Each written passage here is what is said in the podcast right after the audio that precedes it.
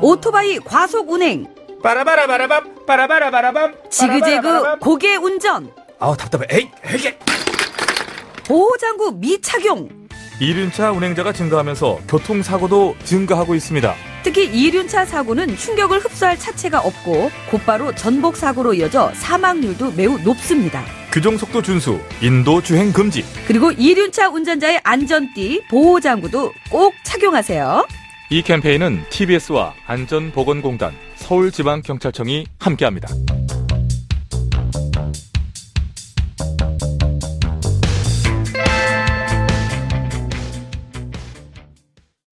TBS TV 정봉주의 품격 시대.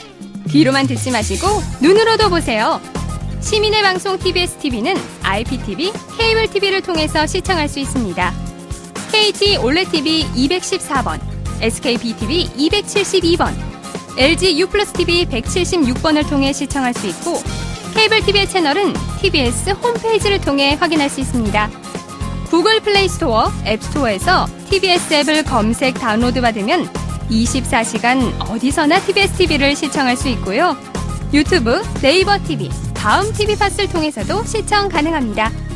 정봉주의 품격 시대. 이젠 눈으로도 보세요.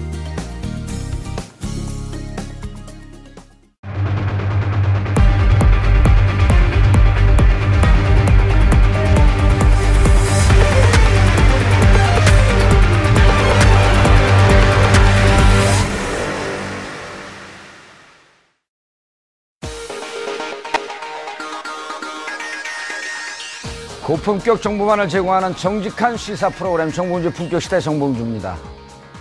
국가정보원 적폐청산 테스크포스가 원세훈 전 국정원장 재임 시절 최대 30개의 댓글 부대를 운영했던 사실이 최근 확인됐습니다.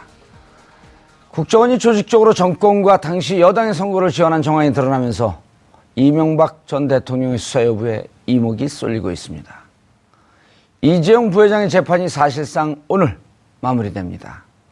최지성 전 미래전략실장이 모든 것을 결정했고 이 전 부회장은 몰랐다. 삼성맨들의 이재용 일병 구하기가 눈물겹습니다. 전직 대통령의 장관 또 대기업 원호까지 어떻게 재판장에만 서면 무능할 뿐인지 무능은 자랑이 아닙니다. 8월 4일 금요일 정봉주 품격시대 시작하겠습니다. 2012년 대선을 앞두고 국가정보원이 댓글 부대를 조직적으로 운영하고 야권 인사 동향 파악 등 국내 정치에 개입했다는 의혹이 국정원 자체 조사 결과 사실로 확인되면서 충격을 주고 있습니다. 그동안 소문으로만 떠돌던 국정원의 여론조작 실체가 베일을 벗은 것입니다. 국정원 적폐청산 TF는 원세훈 전 원장 취임 이후 심리전단에서 2009년 5월부터 2012년 12월까지 알파팀 등 민간인으로 구성된 사이버 외곽팀을 30개까지 운영한 사실을 확인했습니다. 이번 조사에서 가장 충격적인 내용은 국정원의 민간 여론조작 활동 규모. 30개 팀 3,500여 명에 이르는 대규모로 구성했고 이들에게 매달 3억 원 안팎, 한 해 30억 원에 이르는 거액을 지급했습니다. 수십조 예산을 쓰는 국가정보원이 지난 10년 동안 정권 유지와 강화를 위한 국책 친위 부대로 전락했다는 평가가 나오는 이유입니다. 한편 국정원이 조직적으로 이명박 정부의 청와대와 당시 여당의 선거 승리를 지원했다는 의혹을 뒷받침할 만한 정황이 나오면서 이명박 전 대통령을 향한 수사 여부에 대해 이목이 쏠립니다. 국정원이 선거에 개입하고 언론을 통제하려 한 사실이 드러났는데 과연 원전 원장이 이명박 전 대통령의 재가 없이 이런 불법 행위들을 저질렀겠느냐 하는 것이 합리적 의심. 국정원 여론조작 사건에 대한 검찰의 재수사가 현실화되는 상황에서 과연 수사의 최종 종착지는 어디일지 또 권력의 가면을 쓴 추악한 민낯은 어디까지 드러날 것인지 국정원 대선 공작의 전말을 재조명해 봅니다.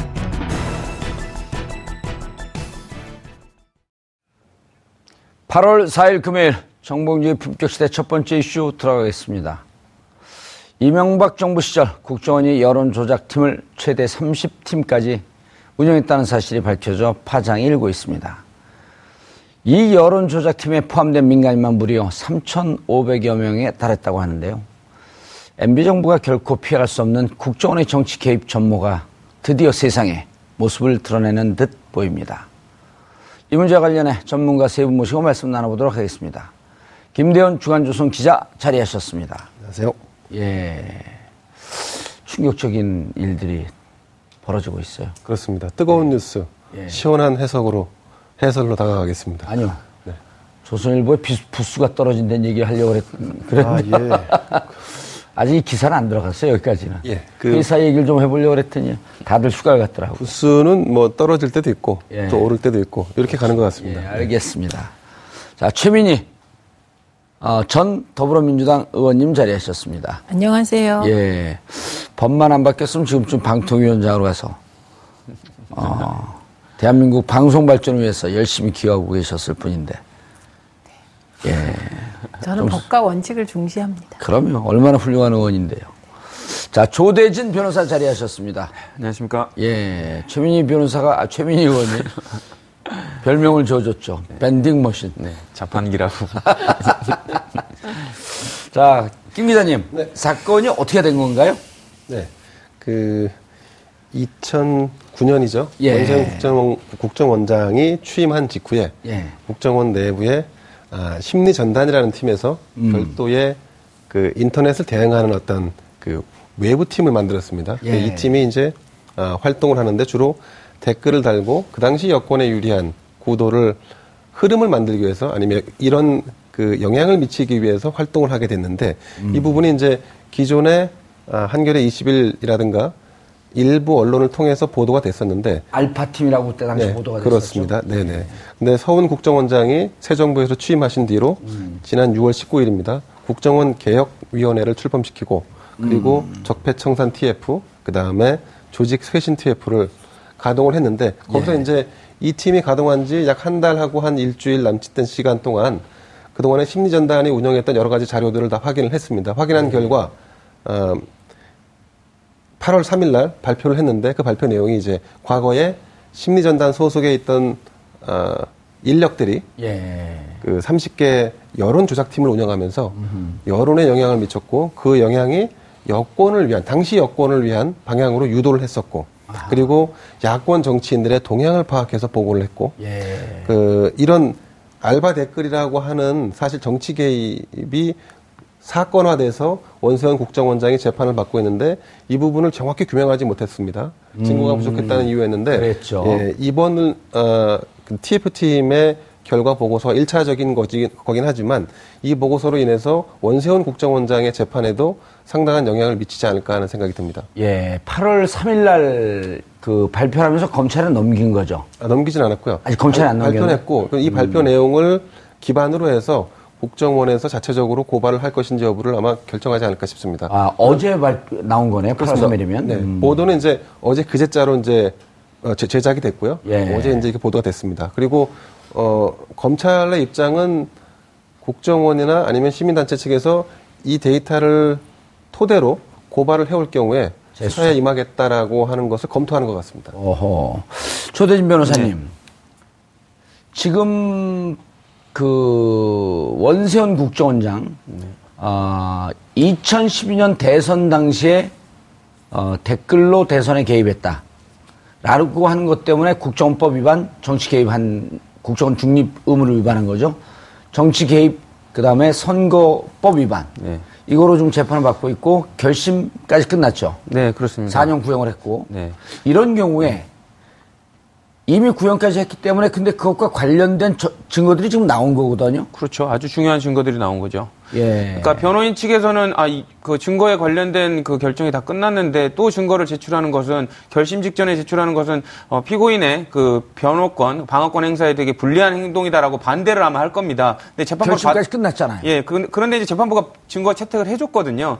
이거 자체가 아, 이번에 이 부분에 예, 예, 대해서? 증거 채택을 해줬습니다. 어제 그런데- 나왔는데 벌써요? 그러니까 관- 이 부분 말고 관련된 그 댓글에 관련된 부분들을 그 여러 가지 정황이 나온 부분을. 어, 그, 그 부분을 증거로 채택했습니다. 그래서 오. 재판 재판부도 그렇게 생각을 하는 거죠. 관련돼서 어쨌든 대법원에서 파기됐던 이유가 증거가 부족하다라는 부분 때문에 파기가 됐는데 어떻게 보면 꼼짝 말할 그 증거들이 나온 거죠. 그러니까 아. 원세훈 그전 원장의 변호인 측에서는 큰일 났다라고 생각을 하고 있을 정도로 되게 중요한 자료입니다. 그렇기 때문에 이게 만약에 어 지금 재판부가 참 참고를 해서 재판을 아, 판결을 내린다면 뭐 사실상 뭐 유죄가 거의 확실시 된다고 보여질 정도로 중요한 자료들입니다. 예, 대법원에서 그때는 이제 1심에서 어, 국정법 위반, 선거법, 국정법 위반은 유죄, 선거법 네. 위반은 무죄. 네. 근데 2심에서 둘 다 유죄를 둘 다 유죄였습니다. 이제 3심 네. 대법에 올렸는데 대법원에서 석연치 않은 이유로 네, 그렇죠. 전원 재, 전원 재판부에서 전원 판결로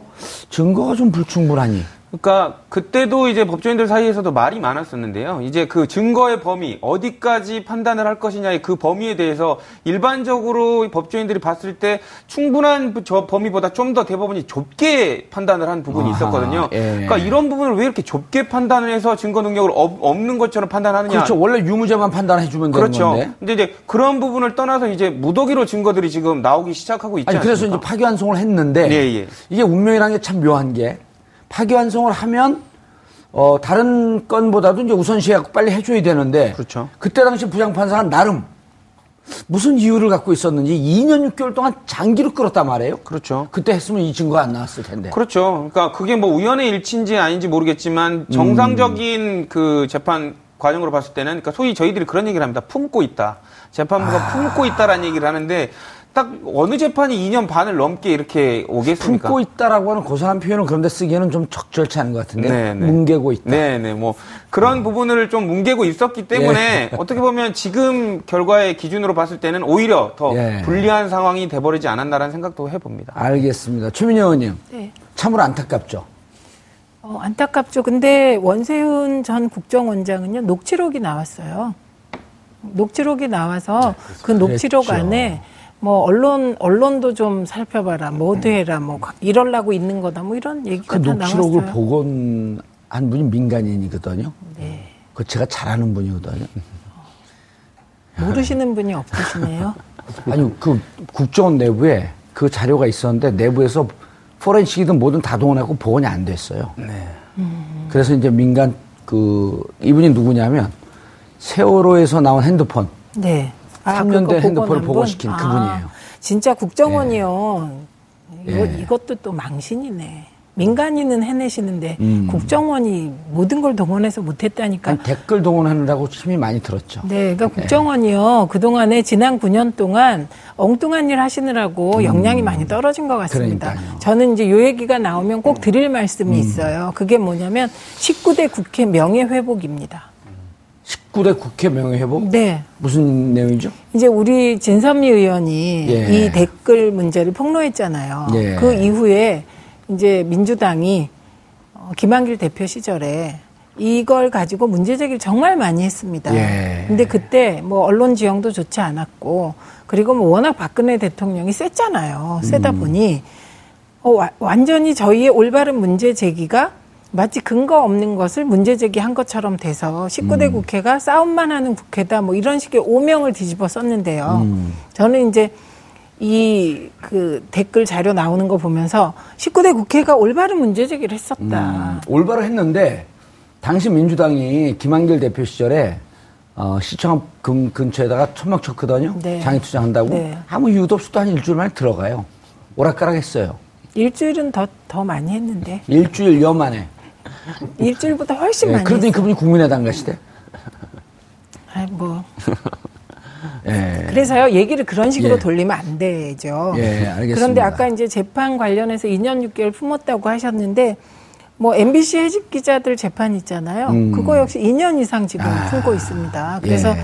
대법원이 우리의 기대와는 달리 일부 과거에 음. 조금 석연치 않은 태도가 있었던 거죠. 그렇죠. 그래서 지금 이게 그때 민주당에서도 계속 문제, 네. 4년 내내 문제 제기를 네, 했어요. 그리고 네. 국민들이 2012년 대선이 끝나자마자, 18대 대선이 끝나자마자 장장 4년 동안 거의 토요일마다 국정 대선 댓글 개입. 네. 이 부분에 대해서 계속 그 토요 집회를 했었거든요. 네. 토요 집회도 어, 정확하게. 국민들이 지적을 했던 거예요, 그러면은. 네. 음. 그러니까 이 대, 어, 18대 대선에 대해서 아우 자꾸 18이라는 숫자를 18대 대선에 대해서 선거 예. 무효라는 두 가지 문제 제기가 있었어요. 음. 하나가 댓글이고 다른 하나가 개표 조작. 아하. 네, 그래서 이 문제 제기가 계속- 있었습니다만 개표 조작 부분은 뭐 복잡한 얘기고요. 예. 이 댓글 부분은 확실히 있었고요. 음. 원세훈 전 원장 재판 과정에서 2심까지 음. 사실 유죄 판결이 났던 거 아닙니까? 예. 김 기자님, 아우, 근데 내용을 보면 사실 이 국정원에서 어딘가에 자료를 갖고 있었겠죠. 이걸 어떻게 다 국정원 내부의 그 자료인데 파기하거나 폐기하거나 하긴 좀 어려웠을 거 아니에요? 뭐 일정 부분 파기를 하지 않았을까 하는 추측도 가- 돼 봅니다. 왜냐하면 정권이 바뀔 때마다 음. 예. 사실은 그 정권의 구미에 맞게끔 기본적인 세- 인력 세팅이 되다 보니까 음. 그 인력들이 아무래도 지난 정부라든가 아니면 현 정부의 위해가 될 만한 요소들은 정리를 하는 게 아마 상례가 아닐까 싶습니다. 것이다. 그렇습니다. 예. 네네. 그래도 네. 어, 적폐청산 TF죠. 그- 그 개혁위원회에서 밝혀냈는데 상상했던 그대로 혹은 그거보다 더 많은 내용들이 나온 거예요. 그렇습니다. 이게 동원된 인원이 3,500명이라는 거 아닙니까? 그것도 어. 지금까지 여기 이제 알려져 있는 것만 그런 그런 그렇죠. 거고요. 그리고 팀도 30개 팀이고 거기다가 지난번 논란이 됐던 특수활동비를 가지고 또 뭐 수십억을 들여서 예. 이걸 운영을 했다고 하니까 사실은 국정원이 일국의 정보를 총괄한다는 입장에서 본다면 음. 댓글 달고 댓글 다는 인력에게 급여를 주고 하는 이런 행태는 대단히 실망스러운 행태죠. 예. 예. 조선일보가 보기에도 실망스러운가요? 아니 이건 누가 봐도 실망스러울 질문할 겁니다. 권한이 없습니다. 같은 패널끼리 질문 못 합니다. 금지. 예. 알겠습니다. 근데 다만 그 우리가 이제 아직까지 명명백백하게 그 그렇죠. 자료가 오픈되지 않은 상태이기 때문에 단정적으로 얘기할 수는 없을 것 같습니다. 그리고 또 한 가지는 아, 심리 전단 자체에서 판단을 한 것인지 정말로 지시에 의해서 어, 예컨대 청와대부터 해서 쭉 해서 이렇게 일사불란하게 과연 움직였던 것인지에 대해서는 조금 더 우리가 좀 추이를 지켜볼 필요는 있을 것 같습니다. 예. 그 부분에서 약간 좀 다르게 생각을 하는데요. 다르게 생각할 수 있어요. 그런 권한이 예, 예. 있습니다. 왜냐하면 예. 이제 국정원과 검찰 뭐 이런 조직들은 특히 국정원은 그러니까 누구보다도 지휘권자와 명령권자의 아주 일사불란하게 움직이는 조직입니다. 그렇기 때문에 어, 그렇죠. 밑에 사람들이 문건을 만들고 그에 대한 실행들이 어느 정도 포착이 됐다면 윗사람이 지휘 없이 자율적으로 움직이는 조직이 아닙니다. 예. 그렇기 때문에 이런 조직의 특성상 일반 회사라면 그랬을 수도 있죠. 사장이 안 시켜도 내가 했을 수도 있다. 뭐 음. 부장 지시였다라고 할 수 있지만 국정원이라는 조직은 많은 정보를 갖고 있기 때문에 절제 밑에 하부기관도 독자적으로 움직이지 않습니다. 그러니까 이런 부분들 때문에 제가 말씀 드리고 싶은 거는 예, 상- 도표가 나오네요. 상위 지시하는 사람, 결정권자의 인지, 그리고 최소한의 무기는 있었다고 봐야 되는 것이 합리적인 추, 단 아닐까 생- 생각이 예, 듭니다. 최민희 의원님. 예, 어제 TF에서요. 예. 그 청와대 지시가 있었고 예. 어, 문건을 만들었고 음. 그리고 청와대에 보고했다. 요거까지 확인이 있었습니다. 예. 예, 청와대 그리고 보고라고 한다면 국정원장 그 원생 국정원장이 참 재밌는 재판 과정에서 재밌는 변화를 보여요. 첫 번째는 한때는 내가 다 했다. 근데 최근에 증거가 이제 속속 나오기 시작하면서 아주 의미심장한 얘기를 해요. 국정원장이 이런 일을 혼자 하는 게 아니다. 그렇죠. 그리고요, 이게 말이 안 되는 게 이런 거예요.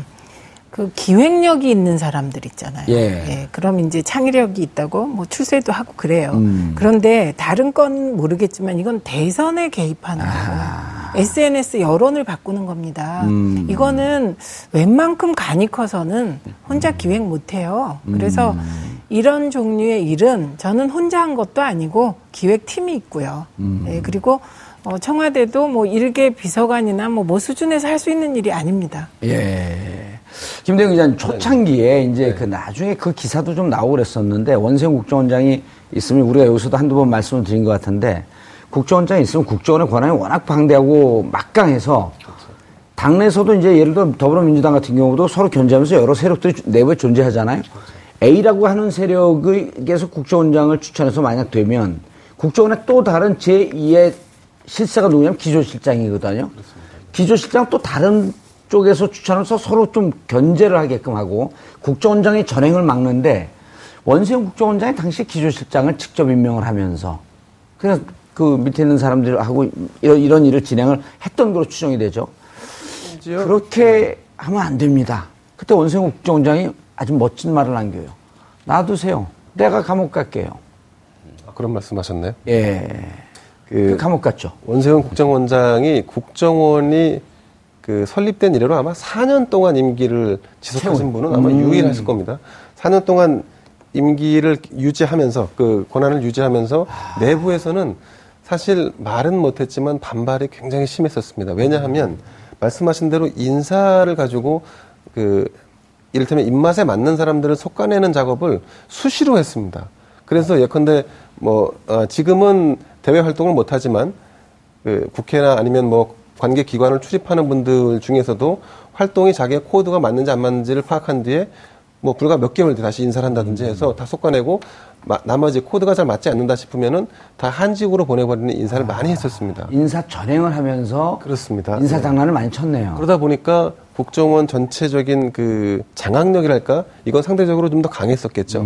그래서 아까 이제 말씀하실 때 기조실장 뭐 1, 2, 3차장 다 각 분야별로 나눠서 자기 파트를 책임지고 그것이 어떤 측면에다 보면 국정원 장에 대한 일종의 견제도 가능하다고 하셨는데 그 당시에는 적어도 원세훈 국정원장은 MB의 절대적인 그러니까 이명박 대통령의 절대적인 신임을 얻- 얻고 있었고 조직을 장기간 이끌었기 때문에 여기서 어떤 견제와 이런 그 그런 기재가 작용했을 가능성은 좀 높지 않았을 것 같습니다. 그렇기 때문에 사실 이, 이처럼 말도 안 되는 댓글 알바를 동원해서 여론을 조작하겠다라고 하는 이 사실 상상으로만 가능한 일들이 현실이 되지 않았나 싶습니다.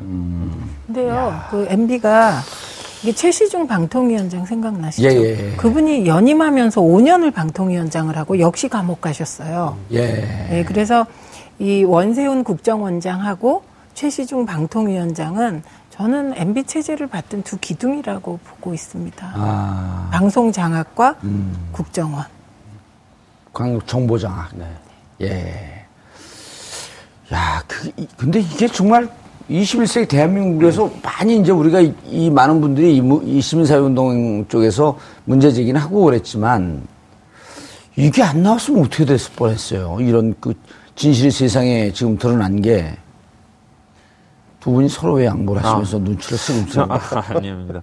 저는 이제 뭐, 그, 뭐, 대부분 사람들이 그 이런 의혹이 있을 때 그때도 그런 얘기 하지 않았습니까? 설마 국정원이 이렇게 했겠냐, 뭐 댓글 알바를 했겠냐라고 했는데 지금 뭐 다 사실로 나오고 있지 않습니까? 저는 그렇게 안 믿었어요. 했을 거라고 믿었어요. 어, 저도 그랬습니다. 예. 저도 그랬지만 일반 국민들은 에이 설마 국정원이 할 일이 그렇게 그렇죠. 없나 뭐 예, 이렇게 했는데 예. 결국엔 지금 밝혀진 게 세금 걷어가지고 3,500명짜리 PC방 하고 있었던 거 아닙니까? 댓글, 댓글 알바하면서. 그러니까 이거 국민들이 받아들이기에는 에이, 오히려 진실이 아니길 바랬는데 예. 오히려 국민들이 신문 보고 그 상상의 나래를 펼쳤던 게 오히려 더 현실하고 부합되고 있다는 사실이 더 어이가 없는 거고요. 예. 아. 그런 기간이 한두 해, 1, 2년도 아니라 무적, 뭐 한 10년 정도일 수도 있다는 생각 때문에 뭐 당황스러운 거죠.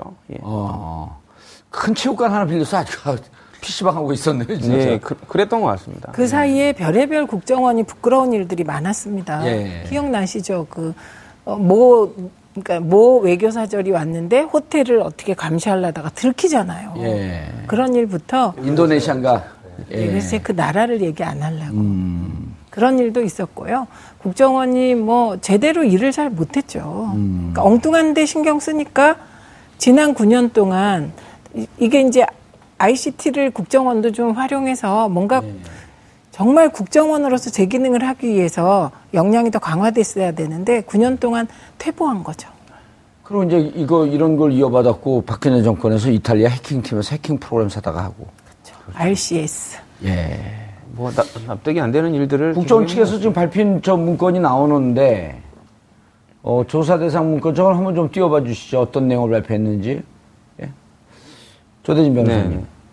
저는 저 해명을 보면서 예. 국정원 측이 해명한 부분 말고 제일 중요한 부분이 어, 2014년 검찰이 청와대에 그대로 반납해서 확인이 불가하다. 이 부분이 저는 되게 말이 안 된다고 생각하는데요. 아. 관련돼서 검찰이 그걸 청와대에 다시 갖다 줬다는 얘기가 되는 거거든요. 지금 그런 이유 때문에 사본도 없는 데다가 원본을 다 그대로 넘겨버려서 지금 저게 무슨 얘기죠? 그러니까 관련돼서 문제가 있는 부분들을 그대로 이제 인지는 검찰이 했지만 원본 자체를 어, 기록물 관련된 부분 때문에 청와대 그대로 반납했다는 내용입니다. 조사를 안 하고? 그렇죠. 그러니까 그런 부분들이 관련해가지고 검찰이 물론 고의였는지 아니었는지는 확인하기 어렵지만 검찰도 뭐 넓게 보면 공범의 범죄에 들어가지 않나라는 생각을 해봅니다. 저는. 예. 그런데 이제 이게 윤석열 중앙지검장이 어, 수사를 하겠다는 건가요? 어떻게 됐죠, 지금 입장은? 일단은 뭐 시민단체들이 뭐 고발을 한다거나 관련된 예. 부분을 문제를 제기하면 당연히 해야 될 것 같고요. 국정원은 문제제기를 안 했나요, 검찰에? 어, 그 부분은 확인을 해봐야 될 것 같습니다. 근데 그 국정원이 문제 제기를 하고 안 하고를 떠나서 관련된 부분의 시민단체들의 고발이 있을 것으로 보여집니다. 예. 그리고 만약에 고발이 되면 어쨌든 불법성이 확인이 됐기 때문에 추가로 수사를 해야 되고요. 예. 문제는 그 당시에 되게 아이러니하지만 그이 댓글 수사를 담당했던 윤석열 그 검사가 지금 지검 중앙지검장이 돼 있지 않습니까? 예. 그러니까 그 어, 느 때보다 더 예리하고 본인이 관련된 그 부당한 처우를 또 관련해서 받은 분이기 때문에 관련된 부분을 더 내- 냉- 냉정하고 예리하게 볼 가능성이 높아서 좀 지켜봐야 될 것 같습니다. 예. 윤석열, 최동욱 검찰총장, 그다음 윤석열 수사팀장이 돼서 조사를 하다가 모 언론사에서 최동욱 혼외자 사건이 나오면서 위험해야 되고 그때 윤석열 중앙, 중앙지검장이 아주 의미심장한 얘기를 해요. 선거, 부정선거로 따지면 3.15 부정선거를 뛰어넘은 수준이다. 그때는 2012년 대선 댓글 알- 알바 얘기만 했었거든요. 2009년 이른바 알파팀서부터 2011년 10월 26일 서울시장 재보선거 관여. 이런 등등까지는 하나도 안 나왔을 때예요. 근데 이제 그것까지 통으로 나왔기 때문에 윤석열 지검장 입장에서는 수사를 피할 수 없지 않을까요? 그리고 저는 좀 약간 이상한 게요. 검찰이 인지수사도 많이 하지 않아요. 그렇죠. 왜 이렇게 인지수사. 형식을 따지는지 잘 모르겠고요. 예. 예. 이건 뭐 당장에 수사를 할 수 있는 것으로 알고 음, 있습니다. 그리고 이제 그때 사실 쟁점이 뭐였냐면 선거법 개입이에요. 선거법 위반 여부. 예. 왜 그렇게 되냐면 이게 만약에 국정원의 댓글이 선거법 위반이 나면 예. 18대 대선 자체가 아, 정통성에 정통성이 휘말리니까. 없어지니까요. 아. 예, 그래서 저는 윤석열 검사의 경우는 이게 가장 많이 이 사건을 아는 사람입니다. 음. 그리고 또 최동욱 그 검사장 사건이 터지면서 최동욱 총장 건이 터지면서 어, 이 사건의 파장도 가장 잘 아는 사람이기 음. 때문에 어, 제대로 인지수사부터 시작하시면 좋을 것 같아요. 음. 뭐 당연히 의원님 말씀 주신 대로 인지조사 해야 된다고 봅니다. 이게 원칙상으로는. 근데 아마 그런 부분을 좀 고려하고 있지 않을까 싶은데요. 인지수사에서 바로 이거를 수사를 진행을 해버리면 정치적. 마치 윤석열 검사가 대통령의 명을 받고 정치적으로 수사하는 거 아닌가라는 의혹을 살 수 있기 때문에 네. 국민들이 고발의 형식을 통해서 궁금해하고 국민들이 원한다라는 방식을 조금 당연히 뭐 고발이 이루어질 거니까요. 뭐 어쨌든 그것도 예상될 수순이에요. 그렇죠. 그, 그렇죠. 예, 모르가 또 그냥 바르게 가나 돌아가나 부산만 가면 되는 거예요. 예, 맞습니다. 음. 그런데 자 이제 특수활동비 최민희 의원님 지금 문재인 대통령 되자마자 특수활동비 다 반납하고 다 특수활동비 반납한 공- 게 아니고 예. 반으로 줄였죠. 아 반으로 줄였나요? 어, 특수활동비 필요하니까. 네. 그리고 영수증을 붙이기로 했나요? 그거는 아닙니다. 아 그건 아니고. 네, 그리고 어쨌- 저는 음. 그 청와대가 특수활동비를 반납하거나 이런 거는 그 부작용도 있다고 생각합니다. 왜냐면 특수활동도 필요하니까. 네, 그런데 예. 특수활동비를 이런 식으로 안 써야 된다는 거고 국정원이 지금 한 달에 2억 5천만 원 내지 3억 썼다는 거잖아요. 음. 요 심리전단 운영에 한 달에 한 달에 어허, 비용이 1년에 30억이니까. 그럼 1년에 30억이죠. 예. 3억이면 뭐 36억이죠. 그리고 인건비로만. 네, 인건비로 쓴 겁니다. 그리고 팀장의 경우 3천만 원에서 7천만 원 음. 줬다니까 이게 뭐 만만한 돈이 아니었던 아, 거죠. 2억 5천 쓰면 많이 쓴 건데. 어느 회사가 인건비로 3억씩 쓸 수 있는 회사가 뭐 얼마나 많겠습니까? 근데 이제 그거를 동일하게 같은 목적으로 댓글 하려는 사람 치고 뭐 한 달에 3억씩 썼다고 하는 거니까. 야, 되는 2009년서부터 매년 비약적으로 커진 거네요, 이게. 그렇죠. 그리고 이거는요 탄핵 때 예. 가짜 뉴스를 생산하는 데 생산하고 퍼날르는 데도 아. 예. 이 조직이 동원됐다는 의혹이 JTBC 뉴스로 폭로되는 적이 맞아요. 있습니다. 그때 그, 그러니까 올해, 올해죠. 올해, 어, 설날 전에, 이른바 이제 덕수궁 앞에 있던 그 태극기 집회에, 어, 25만, 30만 부에 해당하는 그 일반 신문 형식의 그 네, 보도지가 그다 가짜 뉴스였거든요. 그래서 그때 기자들이 취재를 했잖아요. 저 많은 돈을, 신문을 찍을 돈은 도대체 어디서 누가 되고 그렇죠. 있는 것인가.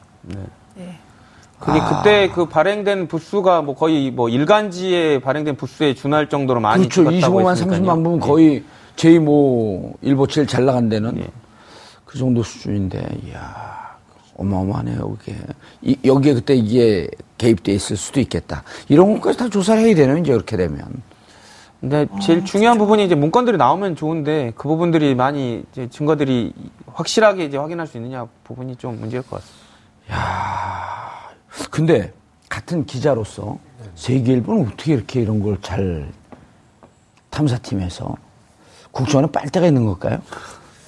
아, 제일 저희 그 세계일보가 유명하더라고. 정인의 문건도 세계일보가 그때 보도한 거 아니에요? 2014년 11월에. 제 일감으로는 예, 취재력도 취재력이지만 예.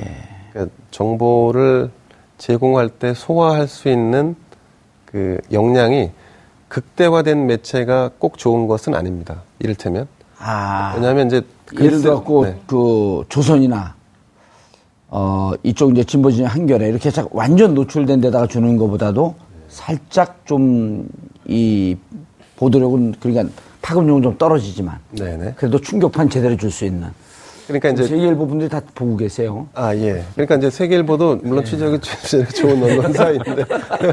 근데 이제 이거를 정무적으로 판단하고 이를테면 조직적으로 그러니까 release 하는 가능성이 높지 높죠. 이건 기본적으로 정보 당국이 가지고 있는 자료였기 때문에 예. 아니면 청와대가 보고받은 그 자료였기 때문에 또 데스크나 또 사측에서 야 이거 좀 부담되니까 보도하지 마라 이렇게 막을 수도 있는 거 아니에요.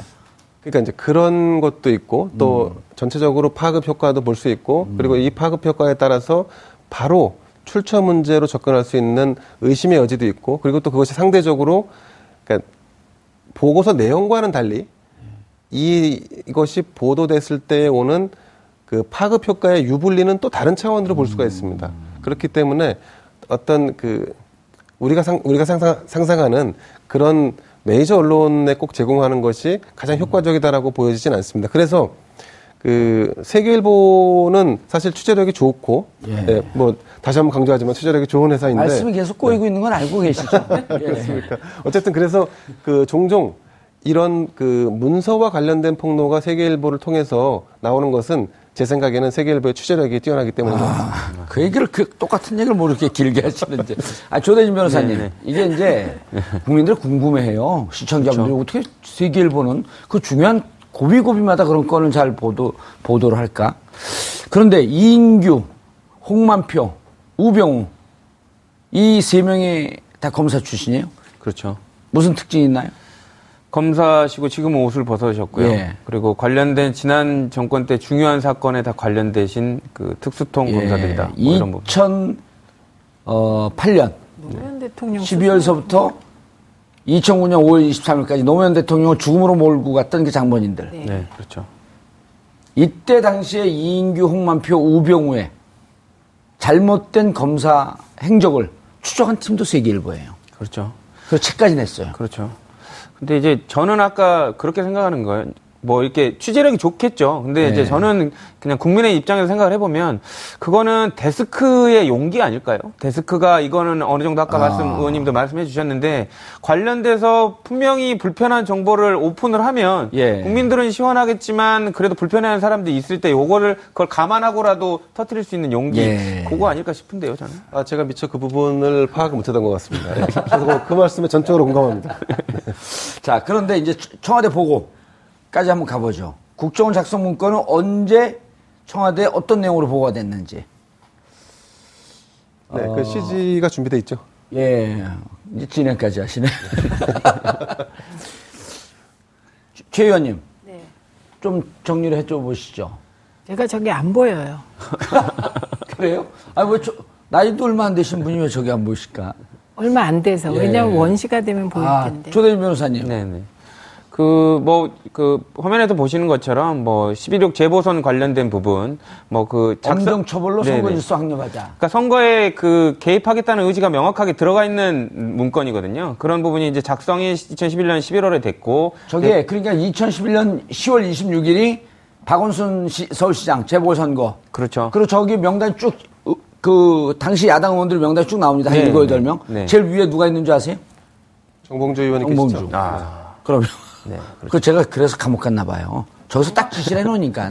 예. 그다음 또 그다음에 이제 SNS에 관련된 그 선거 영향력을 판단을 해서 이 부분을 이제 어떻게 대처할 것인가에 관련된 고려 사항을 또 작성을 해서 11월 8일에 또 보고를 했고요. 네. 그리고 이제 SNS를 제일 활동적으로 하는 2040 세대에 관련된 어, 대정부에 대해서 어떤 불만 요인을 갖고 있는지 판단을 해서 여기에 대해 대처를 하라라는 부분도 보고를 한 것으로 알려지고 있습니다. 예. 그리고 이제 서울 시민이 관심하고 있는 관심 이슈가 뭔지를 판단을 해가지고 이 부분을 조금 케어할 수 있는 부분까지도 방안을 보고를 한 것으로 지금 알려지고 있습니다. 말은 아주 멋있게 썼네요, 그래도. 네. 예. 계속 봐주시죠. 네. 뭐 손학규 대표 야당 쪽에 이제 손학규 대표가 서울시장 후보로 어떻게 시, 시장 후보에 관련된 부분 파급력이 있으니까 관련된 부분도 이제 청와대에 보고를 했고요. 바로바로 보고를 한 부분이 있습니다. 그리고 민주당에서 이제 뭐 대선 후보, 후보 까지 거론되던 박원순 시장에 관련된 부분도 이제 불켜서 이제 관련돼서 문제 삼을 수 있도록 이제 보고한 사실이 있고요. 어, 우상호 의원 어, 우익 진영에 대한 대선 겨냥에 관련된 움직임 관련된 동향까지도 분석을 해서 청와대에 보고한 것으로 지금 나와 있습니다. 자, 그럼 청와대 보고했다라고 하는 것은 결국은 최종 국정원장이 보고를 했, 했을 거고. 그렇죠. 국정원 내부에서 뭐 직거래 하면서 보고하진 않았을 거 아니에요. 그렇죠. 국정원장이 보고를 했고, 그럼 국정원장은 누구에게 보고를 하죠?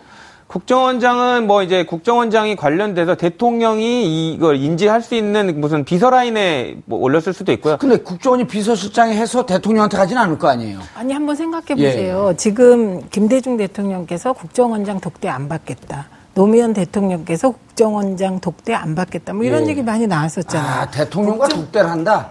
그렇죠. 국정 그런데 이제 그게 부활됐잖아요. 음. MB 정부 들어서 그러니까 저는 국정원장이 어 이런 거를 보고 할 수 있는 사람 한 분밖에 없는 것 같아요. 저 이건 순전히 추정입니다. 예. 대통령. 그, 그 부분은 이제 이를테면 요 전까지는 예. 그 지금 이 정부가 들어오기 전까지는 국내 파트에 활동하는 아이오들 정보 수집 요원들이 활동을 했지 않습니까? 예. 예를 들면 여의도의 국회만 하- 해도 어, 의원님도 아시겠지만 한 20여 명 이상이 팀장급 몇명 이렇게 해서 짜여져서 이제 스크럼을 짜서 정보를 수집했었고 그게 일상적으로 보고되는 루트는 지금 이제 이- 이와, 이와 같은 내용들이겠지만 예. 이런 내용들이 일상적으로 보고되는 루트는 민정수석실을 통해서 올라가게 되고 그리고 이제 이와 별도로 1, 2, 음. 국정원장이. 3차장 혹은 국정원장이 직보하는 사안은 또 별개로 존재하는 거죠. 아. 예를 들면 그 이명박 정부 때 어, 평양 시민 전체 명단이 그 탈북자들을 통해서 우리 쪽으로 넘어온 적이 있습니다. 어허. 그런 사안 같은 경우는 이- 이를테면 이제 서울 시민 전체에 호구 사항을 다 알 수 있는 내용이지 않습니까? 이거는 원세훈 국정원장이 직접 가서 보고를 한 사안이죠. 아, 그러면 중요한 건에 대해서는 그 지금 이제 말씀 정리하면 이렇게 되네요. 그 정보 요원들이 취합해온 정보는 국정원장에게는 일단 보고가 될 거고. 그렇죠. 자, 이런 건은 민정수, 민정실을 통해서 어, 보고해라. 일상적인 업무로 이런 거 같은 경우 어찌 보면 극비리에 진행됐던 통치 업무거든요. 통치에 관련된. 그런데 이제 지금의 시점에서 보면 예. 사실은 이게 그 이제 다소 정권에 유리한 보고서들 혹은 정권에 유, 유리하게 될 수 있는 보고서의 내용들이기 때문에 굉장히 어, 은밀하게. 은밀하게 했을 거라고 여겨질 수도 있지만 예. 다른 한편으로 보면 예. 실제로 이 정도의 보고서는 오. 사실 국회에서 나와서 활동하는 아이오들 이- 이런 분들이 대부분 취합하거나 했던 내용들이 많습니다. 예. 그 중에서 이제 대부분이 국정원장이 직접 보고를 했을 텐데 이런 거는 이제 뭐, 어, 민정수석실을 통해서 들어갔을 수 있겠네요. 민주당. 조선일보의 박원순 죽이기 기획 취재설의 촉각. 뭐 별로 중요하지 않으니까. 중요한가요? 아니 저는 이제 말씀하신 게 뭐 맞을 수도 있겠죠. 근데 그건 그만큼 불법에 대한 인식이 부족했다는 뜻이기도 해요. 아, 김대영 기자가요? 아니 우리 그 그 당시에 이 국정원과 아. 청와대 민정이 왜냐하면요 다 불법적인 거로 이거 다. 불법적이에요. 예. 그러니까 그 동양 보고라는 게 애매합니다만 음. 국정원은 국내 정치에 관여하지 못하게 되어 있어요. 그런데 아, 그러네. 근데 그거를 잊, 잊으시면 안 되고요. 우리가 예. 그래서 어, 조선일보의 박원순 박원순 죽이기에 민주당이 뭐 촉각을 곤두세웠다. 이 보고서의 내용이 뭔지 모르겠지만 음. 이 내용 안에는 군두세우도 말도 니들이 왜 관심인가 하죠? 어, 그렇죠. 그러니까 이거에 대한 대응책도 있었을 거란 말입니다. 그래서 아. 상황이 어떻고 누군 어떻고 정말 이렇게 조금 더 생각해 보면요. 예. 우리가 그 과거에 이제 뭐 보안사의 민간인 사찰 그 내용 보면 뭐 누구는 성향이 어떻고 어떻고 이렇게 들어가지 않습니까? 예. 이런 거를 하는 것을 어 이게 당연하다고 생각하면 안 되는 거죠. 자, 물론 이제 저희가 이제 당연하다고 말씀드린 건 아닌데 예. 이를테면 이제 국정원장이 직보를 했냐 아니면 아이오가 보고를 했냐 이런 이제 보고서는? 음. 계속해서 이제 올라갔었고 그게 지난 정부까지만 해도 예. 일상적으로 이제 정보를 수집해서 보고하는 거였고 사실은 근데 제, 제가 좀 더 말씀드리고 싶은 거는 그러면 이게 국정원이 안 하기 때문에 지금은 이런 보고서가 작성되거나 혹은 보고되지 않느냐 그건 또 별개의 문제인데 예를 들면 국내 정치 개입은 안 하겠다 그러니까 그랬잖아요. 경찰의 정보국에서는 사실은 그러니까 우리가 속칭 찌라시라고 얘기하는 음. 그런 형태 혹은 뭐 그와 유사한 형태의 정보 보고서를 계속해서 작성해서 보고하고 있는 거는 지금도 아마 진행 중일 겁니다. 알겠습니다. 조대진 변호사님. 아이오는, 없어졌습니다. 조, 조, 조대진 변호사님. 만약 이것이 국정원장을 통해서 대통령에게 직보됐다. 당시. 네. 어, 지금은 민간인이지만요. 네. 어, 그분이 뱀띠라 그러시죠? 41년생. 뭐 집보됐을 가능성이 높고요. 그리고 저는 생각- 가능성이 있으면. 예, 당연히 관련된 부분 그 국정원이 정치 개입, 국내 정치 개입한 부분을 인지했다고 봐야 되기 때문에 그럼 관- MB에 대해서도 수사가 들어가야 된다고 보나요? 그거는 범 위법 사실이 있으면 누구나 예외 없이 조사를 하는 건 당연한 위법 겁니다. 사실이 있냐고 묻는 겁니다. 저는 그 위법 사실이 있다고 봅니다. 만약 아, 인지를 수- 했다면요. 그럼 수사를 해야 된다. 당연하죠. 그럼 수사하면서 검찰이 이렇게 물어보네. 바른 대로 얘기 안 하면 감옥 가고 싶어. 뭐 그렇게까지는 하지 않겠지만 아, 그렇게까지는 안 위법 사실에 관련된 부분이 예. 본인이 인지했는지 보고받았는지는 확실히 확인할 거고요. 예. 그런 부분이 위법 사실을 알고 있었다면 본인이 이게 뭐- 범법행위인지 몰랐다라고 항변하는 건 아무 이유가 없죠.